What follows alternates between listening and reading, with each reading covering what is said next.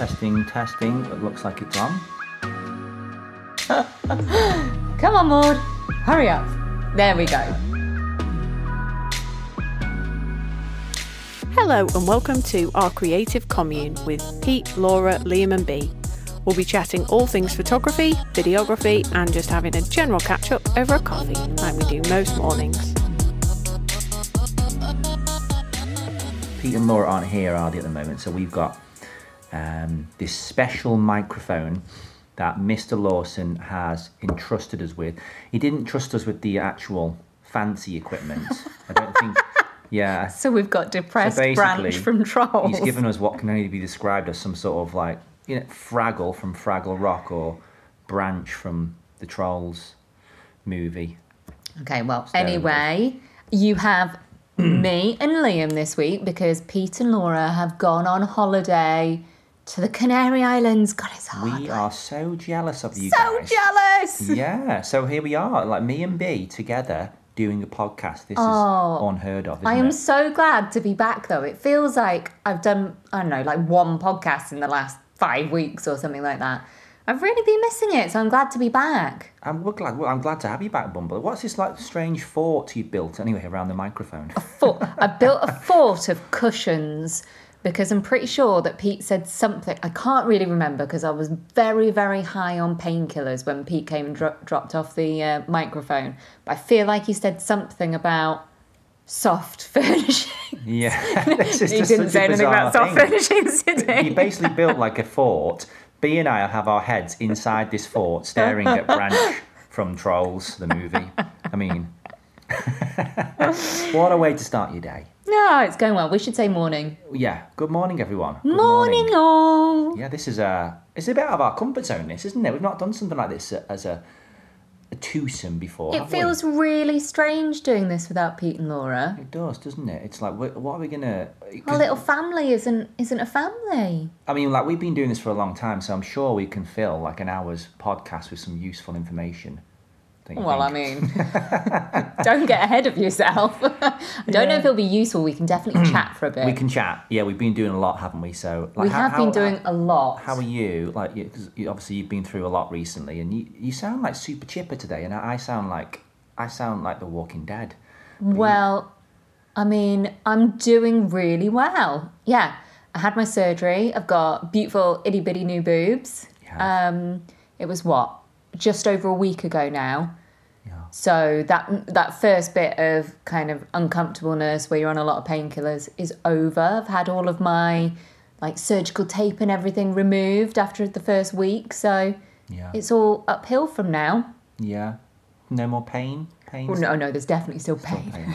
you, you, you're still having to sleep. Uh, yeah, Bee at the moment is sleeping um, sitting up, which uh, No, well, I don't uh, have to sleep sitting up anymore. not quite sitting up, but you're still upright and you're on your back, aren't But you? But I tried is- my first night last night without painkillers, and then in the middle of the night, I had to wake up and take some and prop myself up because I was like, "Oh, holy hell, this doesn't feel good." Yeah, yeah. You got to watch it on that codeine as well because you know it's uh, you've been a bit off your face, haven't you, on the codeine? So. Oh, do you know what? Those painkillers are really, really good. I mean, I'm not taking them really good, anymore yeah. because you only get a short supply. But I can see why people get addicted to them because, my God, I wouldn't say that they take away the pain so much, but I really don't care about it, and I feel super, super happy and zen. Well, it's basically it's uh, it's an opiate, isn't it? Opiate is that a word? Yeah. Opiate, yeah. So you, you know that's basically like it's how a smackhead would feel if uh, a smackhead was uh, on a high. Is it? Well, yeah, similar, isn't it? It's, No. Well, it's, op- it's opiate, isn't it? So I mean, don't because as is heroin. So you'd be like, you, you just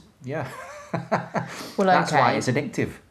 danger. Can see why it's addictive because it's really pleasant. Yeah. Anyway, I've, Yeah. I've knocked them on the head now, and I'm back to paracetamol. Good old paracetamol. It's only been like what, just over a week since you were hacked to pieces. So Yeah. you're doing remarkably well. I I'm didn't very, have any painkillers at all yesterday Until the middle of the night. The day before, don't think I had any, apart from bedtime. So yeah, I'm doing well. Good stuff. Yeah. Um, so what, what's been going on, Bee, in the land of, of Crawley? Well, for What- what me, doing? obviously, I had my surgery a week ago, and then it's been recuperating, watching a lot of TV, and trying to get as much work as is humanly possible done. Because it feels like in the last month, five weeks, I've been either out of the country or I've been being sliced open and Yeah. I've been trying to work obviously in between all of this but and I've still been getting out my wedding a week Mm-hmm. but it definitely doesn't feel like I've ever been like properly in the zone Yeah. and I've been trying to get in the zone and like really Yeah. It's getting stuff done Yeah, I think we need like a period where we're just both at home um, together supporting each other because it's either been you away, like seeing your dad who's obviously been seriously ill, or I've been somewhere like overseas or in Scotland. It's been a bit kind of, yeah, chaotic, hasn't it? yeah you've been away a lot um Mm. a lot a lot. If, yeah, and I I feel it now. Actually, there's been so much travel.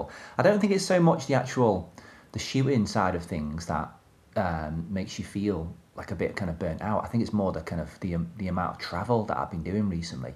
But I've had some great adventures. It's been it's been good fun. I took me and Betty off on Wednesday for a day trip to the hospital because you weren't here. I had to go and get all my surgical tape removed. Me and Betty just got on the train to the hospital in Manchester and then, yeah, had really, really painful surgical tape removed and put us back on the train on the way I back. know. I don't think you were quite expecting um, the, the pain that you would be going through. But when you think about it, you basically had um, a giant plaster, old school plaster on each boob, didn't I you? was so blasé about it. I was just like, cool, off we go, day out. This is really good fun. Oh my God, this is really painful and my nipple's bleeding. Did, this, Bad did, they- did they give you a spoon, a wooden spoon to bite on? No. Did they just rip it off without you watching? Yeah, well, no, they just have to peel it off. It's like it, I'd say it's good like twenty pieces of like Ah. surgical tape that are kind of like covering all the scars and like propping your boobs up a bit. Oh dear. And what was Betty doing while you were Betty was just writhing, she was just playing on my phone. not holding your hand? It's okay, stroking your head. It's okay, mummy. no, although she has been an excellent nurse. She gave me a shower the other day and washed my hair for me. Oh, she's a love, isn't she? She's well trained as our daughter. I couldn't lift my arms up for the first few days. So yeah. Cool. I'm gonna have a sip of tea. Let me have a sip of tea. Oh no, slurpy slurperson. You're not allowed drinks while we do the podcast. It makes it more real, I think. Does makes it more genuine. Yeah. Okay, if you say so. So, So- what have you been up to? I think the last time we did the pod, um, I was it was just before going to Spain, wasn't it? So I've It been was, back to yeah. back to Castel d'Empordà, and this was like the seventeenth. I believe it was the seventeenth wedding that I've shot there, My God, this is the venue that you've shot at most uh, at ever. Then which is just cra- crazy to, to think that I've shot yeah more weddings here than I have in any other venue, including that of like local venues as well in the UK. It's just it's crazy. So I really appreciate everything this venue have done for us because it's just been fantastic for us, hasn't it? They've- yeah, it really has. We did that first wedding, which was a Hindi wedding, um, in 2014, I think it was. And this was a Hindu wedding as well, wasn't it? This and one that so- you've just done. Yeah, just been back there, and it was a three-day um, Indian Hindu wedding. And if you've never photographed a Hindu wedding, if you get an opportunity to do it, just do it. Like if someone inquires with you and you're feeling nervous, just don't be like get in there, have a go because they are some of the most like energetic and fun weddings that I, I've ever photographed. Um, they're just absolutely crackers. So this one was over three days, and I had uh, Pete, Pete Lawson, my wingman. He came with me to second shoot, and I'm just trying to think how it panned out. I am so terrified about the cull of this wedding. Please tell me how many photos you took and how many Pedro took, because the fear. Well, well, bearing in mind that we are taking more pictures now that we have these like you know Double the amount. fast mirrorless cameras. Yeah, thanks for that. Um, so yeah, I mean, I didn't realise I'd done this, but it's getting on for eighteen thousand for me, which is just like oh, holy un- hell. unheard of. And at Pete's, Pete's at ten thousand as well. Um, so apolo- apologies. I will do my bit to uh, to call this wedding. Well, I mean, I don't trust you with a full cull, but if you could do a pre-cull and just get rid of maybe like half, then Yeah. it, then it would be a It's a normal start, it? normal wedding cull. Yes. No, it still wouldn't be a normal wedding cull, but Yeah. yeah. I'm going to crack on with that, yeah. So yeah, the, like first day was my usual: take him to the beach, jump in the sea with the underwater housing, do some kind of cool, funky stuff with that, which went, went really well.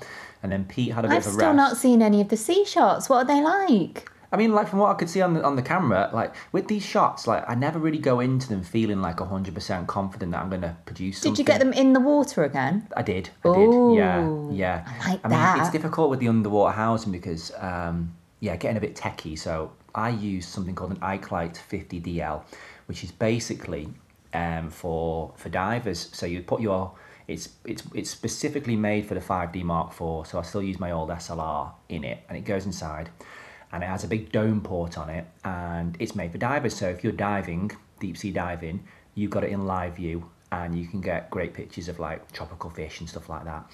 But the way I like to use it is um, because I'm going like half in, half out of the water to get these kind of this cool perspective.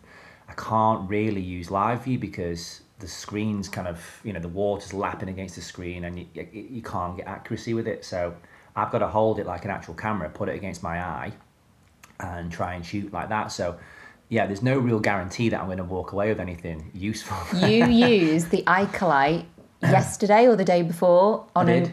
In a lock In in, Loch- Loch- Scotland. yeah, in Loch I can't Lomond. believe you got in a you got in Loch Lomond. It was in Loch Lomond, yeah.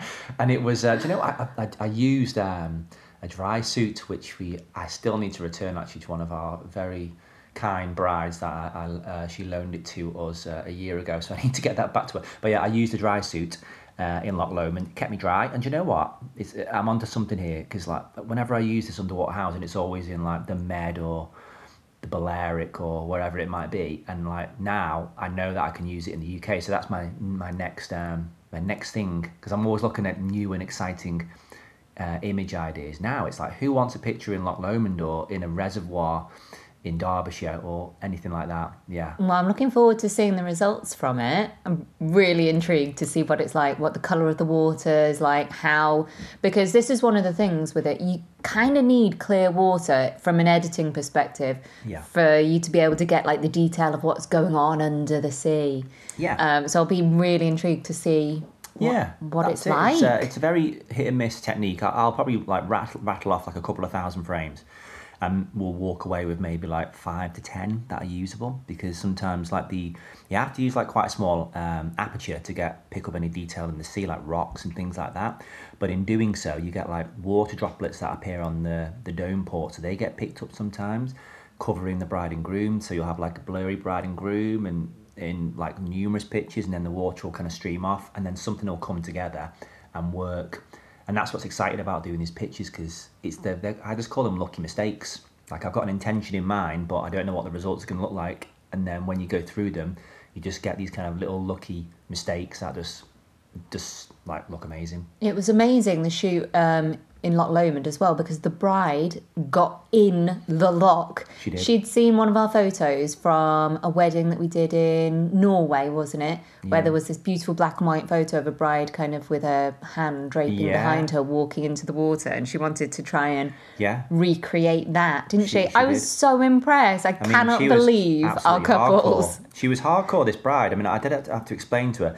That was um, that shot I did was like the hottest day ever recorded in Norway, and the lake in Norway was twenty four degrees. Uh, but she was still like, well, I just I think it's absolutely beautiful, and I want to try and recreate it uh, in uh, in in October in Scotland. So- Kudos. yeah, fair play to her. She did a great job, and like um, the pictures look really great uh, from what I've seen from the back of my camera. But yeah, well happy with that. Uh, but yeah, going back to the Indian wedding. So Pete was chilling out for the first day. I did some henna, and then we both attended the first night, which was uh, the paella night, which is kind of quite a common thing at Castel d'Empordà. They do like a sort of welcome uh, paella thing, but with this being a, an Indian wedding, uh, there's always going to be little hidden surprises. So they had like um, uh, a lady that came in and did some flamenco, and then all the guests started getting up and doing flamenco as well. There were like a load of speeches after that as well. So got some great content from that first night. And then the second day, they did something called um, a, hal- a haldi, which is Is that where they're throwing powder and things? yeah, and this is the cool thing about Hindu weddings. They have no Hindu wedding is ever the same. So I've done lots of them, and each wedding that I do, there'll be like a different element that hasn't been seen before. So this is something called a haldi, which I'd never heard of. And basically, the bride and groom sit there, and they get um, friends and family come up and anoint them in um, turmeric powder. So That seems dangerous. Turmeric. Are you sure it's turmeric? well, yeah, turmeric. Turmeric stains really badly. Yeah, well, it's turmeric paste. So there's some sort of ceremonial stuff first, and then people start to come up and they grab. They have like these kind of like bundles of grass, dip it in the paste and various different spices, and then start rubbing it on the bride and groom's cheeks and rubbing it in, and it's supposed to kind of cleanse their skin, cleanse their soul. But it didn't stain their skin. No. No, It- awesome. Yeah. Oh. So it's supposed to kind of signify like the cleansing of the soul or something like that. I mean, I don't know. Someone correct me if I'm I wrong. I love all that kind of. I love that though. Yeah, and then it like yeah, so it's got like ancient traditions in this sort of cleansing process, but it it turned into almost like it turned into like almost like abuse of the bride and groom because Oh, it starts off quite kind of serious and formal, and then people start getting carried away and like all of a sudden like these big like super water pistols come out and then people in the background like firing at the bride and groom from distance with these water pistols. People are walking up to the bride and groom pouring full pints of beer over their heads orange juice over there. Oh my God. tomato ketchup in the hair. I'm thinking well this has gone beyond anointing the bride and groom. This is abuse of the bride and groom. But this is why i love doing these types of weddings because they've got these little hidden elements in them hidden surprises. And looking at some of the pictures that we got from this from this uh, this is wasn't even the ceremony. They just looked like absolutely bonkers. And um, yeah just to be able to kind of come away with like new content that i've not done before is just yeah I'm so glad you had a good wedding because I know that it was absolutely exhausting, wasn't it? It was really, really long Yeah. days. was. um, yeah, It was tiring stuff. yeah then the next day and I, I don't want to take up the podcast with the indian wedding but there's so much to talk about with it the next day they had something called a oh, a barat which again is something that I've not heard of. It's similar to um, stuff I've done in the past when it's been called a jarn, but it's basically the procession of the groom to the mandap. And so, They have the drums and things like yeah, that. Yeah, so there's a guy there with drums, and then all the guests. Usually, sometimes it's been just the men, but this time it was the men and the women, not the bride, heading towards the mandap. Uh, and there's like lots of singing, lots of dancing. There was a guy there with a massive speaker banging out some like like fat based Bollywood music. The groom Rahul had hired in like a 600 horsepower Ferrari. So he sat there in the Ferrari revving it up, like the, the tunes are bla- banging out. Everyone's passing around bottles of vodka. so everyone was basically a bit tipsy before the- the start of the ceremony. And this went on for one hour. It was one hour of loud music, 600 horsepower revs, and uh, alcohol. This is all before the ceremony. I mean, it's just like the perfect wedding, really, isn't it?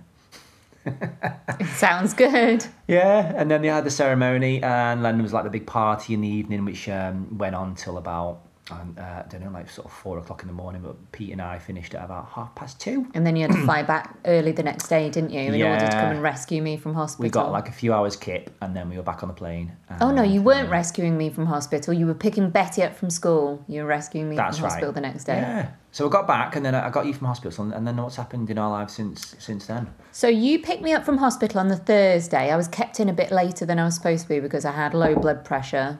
Standard me, always have to be a bit dramatic about things. Um, so they wouldn't let me out until that kind of stabilised. Yeah. So you were around for the whole weekend, I think. You were around Friday, Saturday, and then Sunday. My hmm. mum came up. My Oh, mum yeah, and yeah. stepdad came up. Yeah. And then Monday, you had a wedding in Cheltenham. Oh yeah, more driving. So you, Yeah. instead of going the night before, you decided because it didn't start until two o'clock in the afternoon that you were hmm. going to drive down that morning. You were a bit worried, weren't you, about like traffic? So you set off hmm. super, super, super yeah, early. nothing to worry about. I got there like three hours before. I knew you were. I knew it. yeah, so there was like yeah, the wedding in Cheltenham, which was nice. It was only four hours, and um, I think I think Pete um, was there recently too. Because I, I I sometimes just rock up at venues and I don't really kind of pay attention too much to like the actual names of these venues. Where was And it? It was Stone Barn. Oh, hold on. Maud's just having a little sip of water, if you can hear. Oh, there we go. I mean, like our podcast wouldn't be the same without, without Maud in the background, would it? You know, Yeah. mate. Okay. Yeah. and yeah, I didn't. I, would seen the name of this venue on the pre-wedding questionnaire, but it hadn't registered um, to me because I'd not been there before, like where it was, and um, yeah, it's like it's actually like a really popular venue in the Cotswolds. It was Cripps Stone Barn, wasn't it? No, it's the same company as them. Oh. So it's like I thought that's where you were. No, that's what I I thought I was going there, but it, that Cripps is down the road, and this one is owned by the same people, but it's bigger, so it's called Stone Barn. Ah. And it's, it was stunning, like really beautiful. Um, Stone Barn, Gotta love a barn wedding. surrounded by like rolling Cotswold countryside, and you got all that kind of Cotswold, Cotswoldy stone, Cotswold stone. What's it called? What's the stoning? Cotswold Stone. Cotswold stone. Cotswold stone walls, you know, and then like a lot of the paths are kind of like they've got that kind of light, sort of chalky colour to them too. So it's a beautiful part of yeah, it is. it. I love the Cotswolds. Yeah, we don't do loads of weddings in that area, so We're going to the Cotswolds for my 40th now.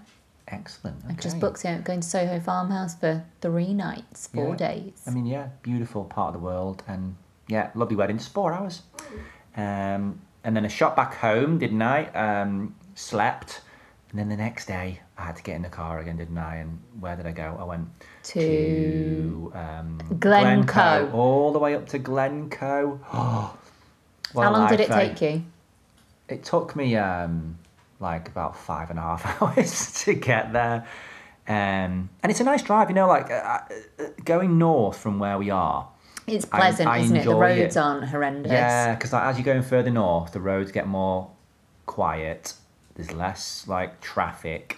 The scenery starts to get more impressive, and you just start to feel like your soul start to get more and more calm as you're going north. Whereas going south from where we are, Stressful, I do isn't that it? a lot. I'm a different photographer um, when I'm in Scotland because like it just feels like a much more calm environment and yeah, it, my landscape past then comes back into play. Whereas when I'm in London, I'm a Bit bit, more more, bit more frenetic. frenetic, bit more erratic, just because it's like it's about oh my god, there's lots of people, it's really Energy. busy. Yeah, The energies are different, aren't they? I love both environments and I, and I love like the resulting images from both areas. It's just a different type of yeah, it suits your character brilliantly, having the split that we do have in, in our weddings, that you've got some kind of really chilled out landscape vibes, but then you've got more kind of dynamic street photography, yeah. kind of inspired. And it's similar as well, actually, like landscape and shooting in cities, because landscape to me is, um, you know, a good landscape scape image is one that makes sense of um, like multiple different shapes in the landscapes. When you're looking at a scene, if you just like point your camera at it and it's, your eyes drawn to lots of different parts of that scene, that's not an image that's working. But if you can find a way of constructing it so it's got a simplicity about it, so when you, your eyes looking at it, it's like a couple, maybe one focal point in there rather than numerous. Then that's a successful image. And the same. so, what kind for, of image would work for you, and what would be a no? So, for example, if I had a like my couple, uh, and they were, let's say, I just plonked them in a scene, and in that scene there were like bright elements within it from like the sky or like different parts of the landscape where your eyes kind of dancing around and it doesn't know where to look, then that to me isn't going to work. But if I had my couple on, say, like um, they were stood on like a hill, so they were isolated against the sky, and then there was like a leading line leading towards them, like a wall or something, and then maybe just like two sort of like hills either side. So it's got this kind of simplicity about it, and your eye is drawn to. And it's to quite them. compositional it's as quite well, even though compositional, it's sim- simple. It's quite hard to explain, and this is No, like I get it. how my brain works. Is um, it just needs to be simple. So like the, the landscape is chaotic. Not too busy. Mm-hmm. s- simplicity in it, and it's the same with like the city as well. If you're shooting in uh, London, you've got all these different shapes and lines. If I was just being lazy and popping a couple somewhere where the, in the background there's like oh buildings here, there, and everywhere, people here, there, and everywhere. Like to me, that doesn't work to my eye. Whereas if I can just find like maybe two or three simple shapes and pop my couple within that, that then work, I have been eye. loving the edits from the London shoots recently. Loving them. Honestly, you've absolutely nailed them. Thanks, Bumble. Such good photos. Thank you. Yeah, and like you know, it's not that I wouldn't say like the way I shoot is the right way. It just works for my personality. When I look at my pictures, I get joy out of them because it kind of suits. Well, that's why photography eye. is so amazing because it's totally subjective and it's Yeah. about your kind of character as well, isn't it? Exactly. Yeah. So yeah, Glencoe, um, six hours portrait shoot, which sounds like a lot, but it's not because it's You were a bit worried about the time, weren't you, about that length of time? And when you messaged me that morning, you sent me a video and the rain was bouncing off the floor. It was. It was not good weather to start off with. Did it clear up? It did, yeah. We started the shoot in the rain with umbrellas, and then it cleared up. Um, but it's Scotland, isn't it? It's Scotland in October. It's Glencoe in October. Um, so What were the colours like up there? Because I imagine like purpley heathers and like autumnal colours, Um, or was it just quite? it was quite autumnal colours. There was no purple heather. Uh, and I've never shot on Glen- Glencoe before. I've been to Skye a few times. you not? No, no. I've driven through it, but I've never shot there before. So it was like it was new to me, and it, I just I couldn't get my head around the, how vast it is. And it's always the way when we go to Scotland is just, just getting your head around the size of the place. You've always wanted to go Um, to Rannoch Moor. Is that Glencoe? Uh, I don't know. I think so. Somebody Scottish, help us. Yeah, I think you drive over Rannoch Moor to get to Glencoe. And I've done that a few times, driven through Rannoch Moor, thinking, what is this a magical place? And I've realised it's been Rannoch Moor.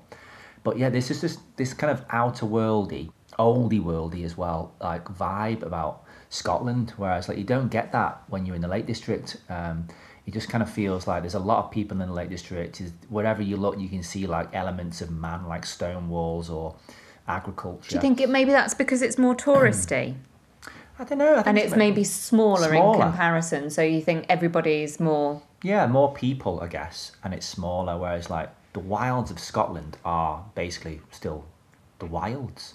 Like you, you just look out of these like this scenery, and it could be like that two million years ago. I think in a past life you might have lived in Scotland or been Scottish. Got a feeling. Maybe, yeah, but yeah, you can just go. You've like, got a I don't real know. affinity with it, I haven't do. you? I just like when I'm walking, when I'm in Scotland, like I've just got like constant like Braveheart's uh, bagpipes in my head. it's like, "Nah, nah, nah." it's like yeah, I just feel I like would love to live in your head for a day. Honestly, what would the life of Liam Crawley be like in your brain? yeah i just find it just absolutely like it's just so good for the soul and yeah i just feel like an, like calm when i'm in that kind of and that's why i started doing landscape photography just because that's how it makes me feel being Yeah. yeah uh, so yeah six hours and Then yeah, you went to Glasgow the day after, didn't you, for yeah, a I micro feel, wedding? I feel I just need to big up actually um, a, a, an amazing photographer who has helped me on a couple Neil. of occasions. Neil Thomas Douglas. I don't know if he listens to our podcast, but many of you who listen will know him. Like he's a very, very well-known Scottish elopement photographer. Um, and yeah, whenever you're going to places you've not been to before, you know we've got a fantastic community. Reach out to people who you know who've got some experience in these areas because you reached out to Neil, didn't you? And he was super, yeah, super was. kind and helpful. as as he was last we are time. so thankful. and because otherwise I'll be just going into it blind, um, which would have worked as well. But you know what was amazing? I noticed in Photography Farmers Group, he had put a photo you up did, I know. that was you in the distance in Glencoe, you and your couple. And I was like, I recognise that back anywhere. I know. Well, yeah, chatting to Neil, like he was actually in Glencoe himself on that day doing. I think he was doing. Um, there was a ceremony happening somewhere, and so he told me what time his ceremony. It was in a place called Lochan. So he said, "Yeah, make sure you're not there at this time, Liam, because I'm I'm doing a, a ceremony there." So Glencoe, you know, massive place. And like I didn't notice this, but like yeah, he he he'd spotted me and he'd taken a picture and sent it to me saying, "Is this you?" and yeah, he was uh, obviously on a hillside somewhere. He zoomed in. Imagine and- that in the entire of Glencoe, the pair of you, Yeah. within So there you go. photographing distance of each other. But like, there's lots of like, you know, I've never heard of something called the the the wee house, the wee house. Okay, little tiny white house. Uh, in, the middle of nowhere, very picturesque, um, great spot. Then he told me about this hotel called oh, what's it called? There's like a hotel in the middle of nowhere too, but like there's a there's a stag there called It's the hotel that I and that I sent you the link for, isn't it? I was like, oh, you should stay here. I can't remember what it was called. Yeah, oh, it'll come back to you. But anyway, he, he said, yeah, go here because like you'll be able to get shots of Fred the stag. I'm like, there's a there's an actual stag called The Fred. King's House Hotel. The King's House, that's right. So yeah, apparently this this stag. Did you find the stag? We did. we did. But um, yeah, he sent me some information saying, Liam, uh, don't bow your head to to Fred because because it's rutting season. In brackets, shagging. it's like, okay, well, what'll happen if I do that? Well, he'll cha- he'll probably try to charge, and so if that happens, just run and hide behind your cars. okay, this is really informa- good information to have. Tip. And so on the, I told this information to uh, the, the the couple, and then the, the couple brought their uh, one of their best friends, who's a makeup artist. She was bonkers, but I loved her. She was called Francesca. Such a cool person to have around. And she's wandering over to Fred with an apple, going, "Here you go, Fred. Here you go." And you can hear this guy in the background going, "Whoa, whoa! It's a wild animal." So she's trying to pass this apple to Fred. Fred bows his head. I'm like, "Oh my god!" And then gives her a little poke on the chest as a little warning. Oh my god. So yeah, Please don't kill anybody on a shoot, Liam. That would be really, really horrendous. But yeah, it was a it was a great day. I enjoyed it. A bit of rain, um, moody skies, um, whapped out the flash again for a couple of shots, which I don't usually do, but I think it looks kind of cool actually. Where using a little tiny pop of flash in the landscape, where you can just like super underexpose the image, and then just like bring in a little tiny pop of flash. Just Oh, have you tried out your new flash things yet that you bought? no, no, they're sat behind us here, aren't they? So that'll be uh, I'll get them out at the, at the next wedding. Yeah, these fancy new On video Sunday? lights. Yeah. Hmm, intriguing. They all got a run in. So yeah, and then the next day after that, it was um, the same couple um, in Glasgow, and they had like they booked me for three hours just to kind of cover their small intimate ceremony. We did some portraits on the street, and then we had a bit of pizza, and then I drove back last night, and here I am now. You're back for a couple of days, aren't you? You're going to do, we're going to go to a crystal shop later with Betty. You're going to Hmm. do pumpkin carving. Yeah, yeah. We basically just need to do some family stuff because Yeah. seeing Betty's poor little face when I had to leave for Scotland, you know, she didn't know I was going, and she was like, She's not been a happy chappy No. recently, has she? Because it's only been one of us around really for the last five, six weeks. "It has, yeah." So oh, she's just like, all I want, mummy, is for to have two parents, just two parents here all the time. Yeah, and I think she's looking forward to doing like Halloween stuff because that's coming round um, soon, isn't it? And And it's her birthday next week. She's going to be nine years old. What is happening? yeah, That crazy, does not seem possible. No, it doesn't, does it? No. As time go. But yeah, so that's basically that, what we've been up to. I'm feeling pretty um, broken though after all the travel. Like, yeah, I'm not surprised. it's uh, it's taking its toll on me. So I'm looking forward to a couple of days of, uh, of chill time with you guys. Um, me too. Are you Hmm. looking forward to the new uh, Instagram update?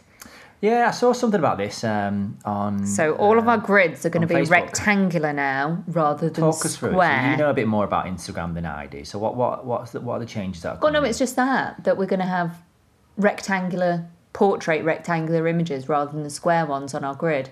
So it's going to be the- really good for portrait photographers and right. but documentary photographers Why might struggle a bit more. Who knows? Well, I know I know why because videos. Videos right Yeah. okay and that's that that's the same with tiktok as well isn't it so people get sort of getting involved in tiktok now Yeah. pretty much um useless for still photography unless you're creating these real type Reels, things which have to be in portrait Or that you shoot, or if you shoot in portrait more, then you're absolutely fine. Hmm. But I mean, we're going to end up losing a lot of the image that gives us context for storytelling, and people yeah who who are documentary image tellers mainly shoot landscape, don't they? they do they do And so I think There, although there is a trend now of like more people shooting in portrait because well mainly because people are looking at a lot of people are looking at their photos on devices aren't they so people do shoot that way to to please the people I've definitely been posting more on. Instagram in a portrait vertical Form than because you shoot primarily in landscape as well. You, I mean, you shoot a lot more nowadays in portrait than you used to. I do a couple, like you know, if people like holding hands, walking towards the camera. You know, I'll do a couple like that. I don't, uh, I don't really. It doesn't feel right if I turn my camera in portrait mode. It doesn't feel right, but I'll cover a few shots like that just to kind of. I crop a lot of your landscape images to be a portrait version as well. You do, you do, yeah. It just feels weird to me to turn the camera that way. I like, just think, after. like, especially from a couple's perspective, for couple portraits, um, like I'd like to have one as my screensaver, and if it's a landscape photo, I can't. So I, yeah, I I'll always do a portrait version of like my Yes. hero images, so Yeah. that they can have it as their screensaver as well. Yeah, I have been doing more of it. Um, like I said, don't enjoy it. It doesn't feel right to me. Coming from a landscape background, I've always shot um, landscape, and it just yeah, it just looks better to me. An image um, of a scene um, shot in landscape, you know, capturing more of the scene rather than yeah, like confetti shots in portrait. I just never, I can't get my head around that. It just doesn't look right to me. You know, you've got all the people on the left and right. The energy of uh, of that particular moment shot in portrait, that just doesn't think work. I suppose so. You can't really see what the people on the left and right are doing. The focus is on the bride and groom in the middle. So maybe if it's a portrait image, the focus is just on the people in the middle. Fair naturally. enough. Yeah. Okay. No, I don't know. it's hard keeping up with all these Instagram changes, isn't it? I'm glad that Instagram isn't our like sole and only source of like marketing source. Yeah, I think um, yeah with Instagram, um, we've kind of we we do use it, but we don't take it too seriously as a as a means to get inquiries. Um, like for us, it's always been like referrals from venues and other photographers, and also mainly SEO, and that's where we get most of our stuff from. And then we we do use Instagram. We have used Facebook in the past as well, but obviously, like Facebook now for for business is not really a thing, is it? I mean, some people still No. use some some people still use it, and like yeah, I just kind of feel like social media. Um, it's a bit like the changes that happen with it are a bit erratic sometimes, aren't they? And out of the blue, and can sort of they can change overnight. And you know what you've gone from like getting all these inquiries via Instagram and lots of engagement, and that can sort of drop off quite quickly, can't I it? agree with you, but at the same time, I personally think that it's really important to to have all these It is. these streams of inquiries. Don't be like, well, Instagram's too erratic. I'm not doing it. No, of Like, course do not. you agree? I agree, but I wouldn't rely too heavily on it as like your main source of inquiry. Yeah. This is just my, my opinion on it because No, I think that's fair look what enough. happened to Facebook. You know, like there was a time when Facebook was was really useful, wasn't it, for Yeah. for business and inquiries, and now people don't use it. People have moved on to Instagram, and and then could you know there are frequent changes to the algorithm on Instagram, and um, look at what's just happened now with this change as well. Will there be more in the future? And you know, if you've just put too much of your time and effort in in Instagram and you've neglected other areas, would you find you know you're, you're falling short then of inquiries in the future? That's just that's just kind of my view on it. Yeah, I think to me like you know Google's always been um, a reliable constant and like they do tweak their algorithm from time to time but the changes aren't that dramatic so it's always kind of there as a constant uh, reliable source if you get it right You're a delightful little SEO geek, though, aren't you? You know what like i've never really like considered myself an seo geek i don't teach seo um, You know so much about SEO, Liam. It's unreal. But I do know quite a lot about it, yeah. Yeah. I mean, like, I, I'd like to think I do because the things that I have done to our website do seem to work because we've got like so many pages that rank really well. And that's just all down to basically this well written content, backlinks, and then lots of internal linking as well, and just getting like your tags right. And that's all I've done. And yeah, it's just been a very long process as well. But the work that I put in over the years really does pay off now because, like, for the past two days, for example, we've just got like a nearly like 15 inquiries. we in. have had a mental amount of inquiries. I can't believe how many inquiries we've had in the last few days. It was like you went away and like the inquiry gods were like, I know, Liam's in Glencoe. He can't answer any emails. It's always the way, isn't it, when I'm away?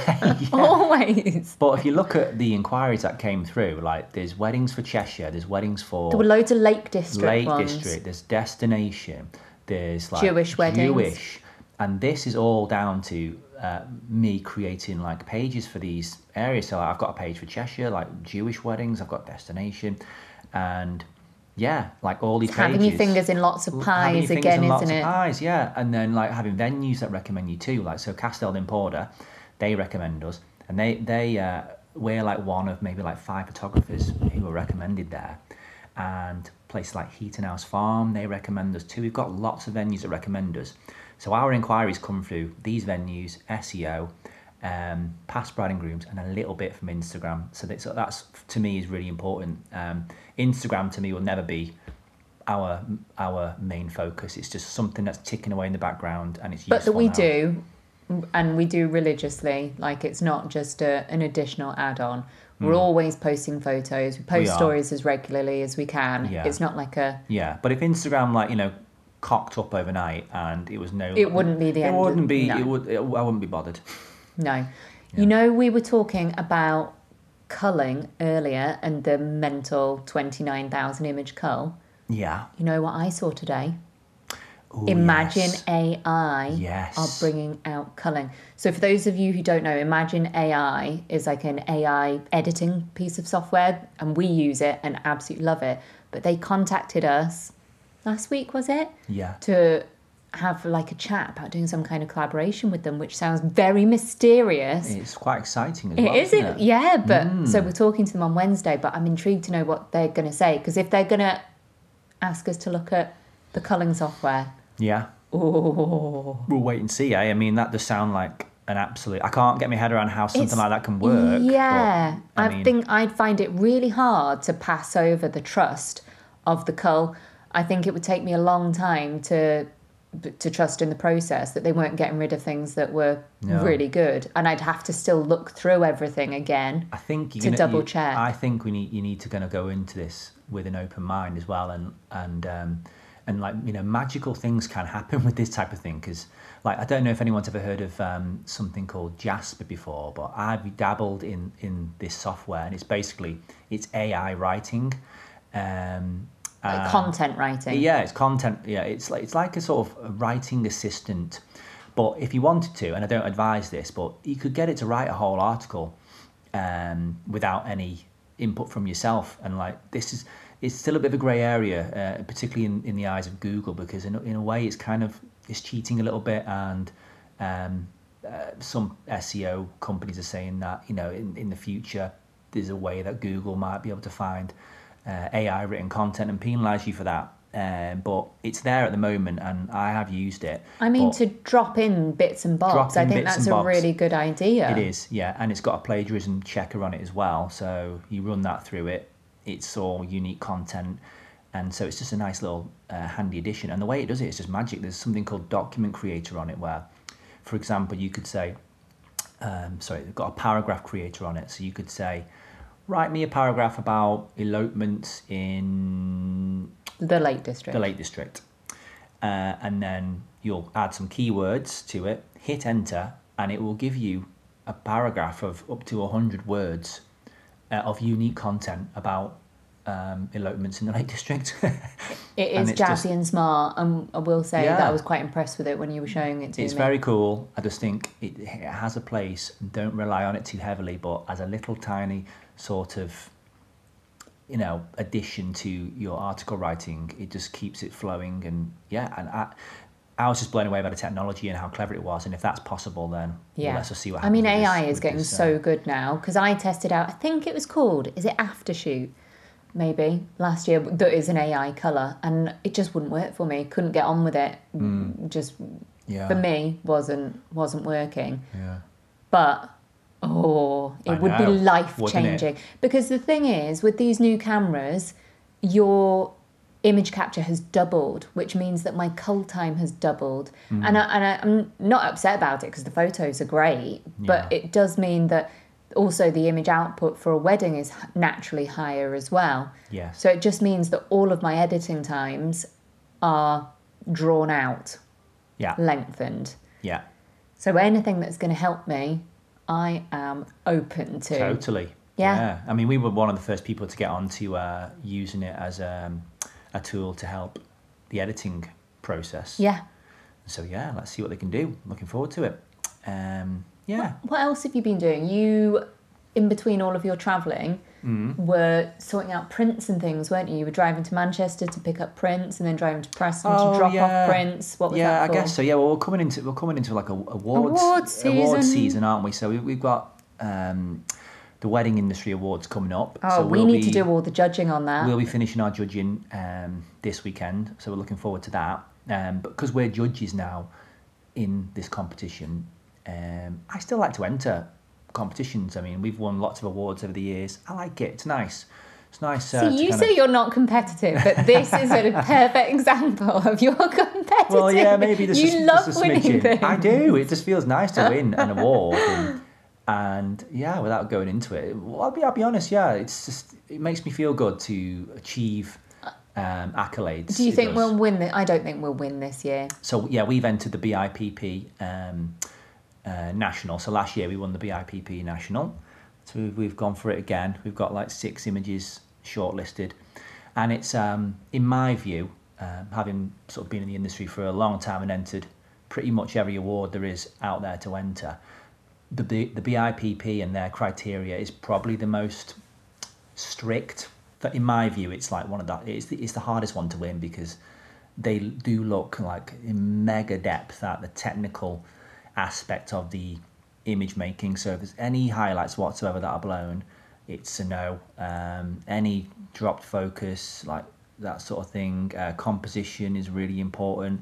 The print quality, because it's a bit, you have to enter a, a mounted print, so they look at how the, the image is printed, how it's presented in the mount, uh, all these things. So, which uh, in the past has been like, I just found it to be an absolute ball ache because, yeah, why should you be judged on like how an image is presented? But that's just the way they do it, and so to to um, to achieve something through the BIPP like means a lot. And so yeah, to get that award last year, it just felt like super special, didn't it? Um, so yeah, that's what we're doing again this year. So fingers crossed on that one. You're looking forward to the uh, TWIA judging this weekend? I am. My Yeah. goodness, some of those regions have got so many people in. Yeah, Oh. I always look forward to, to judging. Yeah, it's uh, it's a big responsibility. It is a big responsibility, To- but I'm looking forward to it. I'm looking forward to it as well. Yeah, um, but yeah, what what sort of things are we going to be looking for? Do you think? In Well, your- I think Pete and opinion? Laura covered most of it last week. Okay, Um, so I don't think. I just want to be excited by by imaginative ideas that are that are different. That to me is is the go to. If someone's thought differently and they've put pictures forward that are unique and imaginative and different, that's what I'm after. So yeah. Well, we'll have our battles over the weekend. We'll have our little scoring point system to figure out Yeah. what's going on. But yeah, should we move on to our highs and lows? We should, yeah. So that's that. Yeah, thanks for listening to us uh, waffle on for nearly an hour. Uh, but yeah, what's uh, I've been scratching my head. I mean, what's what? I, I mean, I've had I've had lots. Of, well, I'll say I've I've had lots of highs. I've managed to get a real dent on my TV viewing in the last week or so because I had to just have a couple of days off fully when I was recovering, and also when I was in hospital. Um, I w- went in at seven o'clock in the morning, but then I didn't go down for surgery until four o'clock in the afternoon. So I managed to watch a whole TV series then. So I'm trying to think of the good ones that um, that I could recommend to people. So definitely there is Kleo, which is on Netflix, which is like a kind of German Killing Eve set in the 1980s. Mm-hmm. But that's very good subtitled, so you wouldn't like it, but. and then another one is The Bear on Disney, which is like this crazy frenetic chef in a kitchen um, that's quite stressful viewing but is really good. And also, they're quite short episodes. They're only 28 minute episodes. So, very easy to binge. Um, and then the last one, let's have a look. Karen Pirie, that was it. Karen Pirie, it's this ITV kind of whodunit, St Andrews based murder mystery. Um, yeah, a 25 year old kind of cold case whodunit. Three, e- three episodes two hours each, so it is a bit of a commitment, yeah, but definitely worth it. good one. So I've enjoyed that. That's been good to get some TV viewing. Yeah. I mean, a lot of it has been boob related. I mean, one of the absolute highlights of my week. Uh, in a pure comedic moment, was you having to blow dry my boobs after I had a shower. That was a massive high of my week as well, Bumble. oh, the things you have to do, eh? I mean, you're such a good husband. Thank you for drying my boobs My for pleasure. Yeah. Um, yeah, I'm just happy that they're looking super duper perky and Yeah. and small and beautiful. It's good. So Take a yeah, that's that's for- the high of my week. My boobs. Beautiful high. The low of my week is um, sleep. Oh dear God. So I have to. Well, I had. To, I don't now, but I had to sleep upright for the first week. My God, that is so unnatural. Yeah. My brain is constantly just like, well, this feels weird. I don't want to go to sleep. This feels very unnatural. Don't. I can't go to sleep like this. Hmm. Um, so sleep's been elusive. Um, and of course, you very well. Like I can't roll over. It's- yeah. yeah, it sucks. One night I was just awake the entire night. I, I just got up at about two o'clock in the morning and decided to edit. Yeah. No, I do feel for you because yeah, like who can sleep on their back for like days on end? It's just not natural, is it? So, yeah, you'll be back soon, fighting fit. Hopefully. Really need to get my sleep sorted. what are your um, highs and lows? My highs and lows. A high. I don't. Do you know what? I don't know. I'm trying to think like of a time where. Do you know what? It was. It was. It was. It was interesting actually finding out recently why I've had like all these back issues um, since I was like a kid, and it's it's down to um, and it's weird that this was never diagnosed though. I saw someone recently and they've said, well, yeah, you basically got one leg longer than the other, and it's like, what Hop are you along. talking about? so yeah, my left leg is one centimeter longer than my right leg, and because it's been like that all my life, what's happened is my um, pelvis has been tilted, but it's then tilted by uh, another centimeter. It's tilted by two centimeters because the muscles have compensated as well. So I've got this kind of tilted hip that I've had all my life, and that's basically the reason why I got discharged from the uh, the forces, and it's been sort of with me. You didn't know Liam was in the Marines. He doesn't Well, mention it very well, often. Yeah, a, a small, a small, a small little stint in the Marines, and I was discharged from from that because of this this issue. And yeah, it, it- do you know what? In a way, though, it, it could have been a blessing because I came out just before things kind of got crazy in Afghanistan. Afghanistan. So, you know, in a way, I see it as like a bit of a blessing. Yeah, uh, I because of that. agree. Um, so yeah, uh, my high is I've just ordered some specially made orthotics Sexy. that I put inside my shoes, and that levels out my hip. oh my god. Yeah, so that's that one. And then my low, probably um, yesterday morning, I was in the Ibis Hotel in Glasgow. Glasgow. I wasn't due to start shooting until 1.30, so I've, I'd had a, uh, an extensive lie-in. I'd had some nice breakfast, I'd watched the news, and I thought, right, I'll have a shower. So jumped in the shower, walking out of the shower in my hotel room at 11.30, I'm butt naked, and I'm basically drying myself. You know, like how blokes sometimes dry themselves with the towel, like a cheese wire.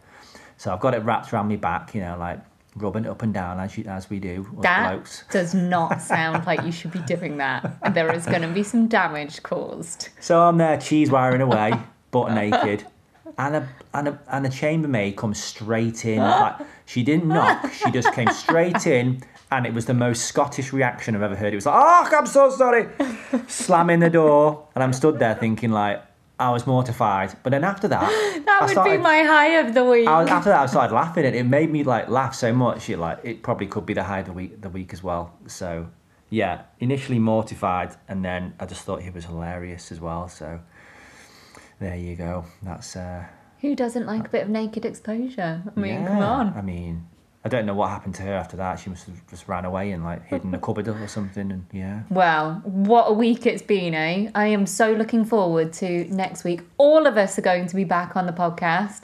Fingers crossed. Don't let Yeah. anything happen.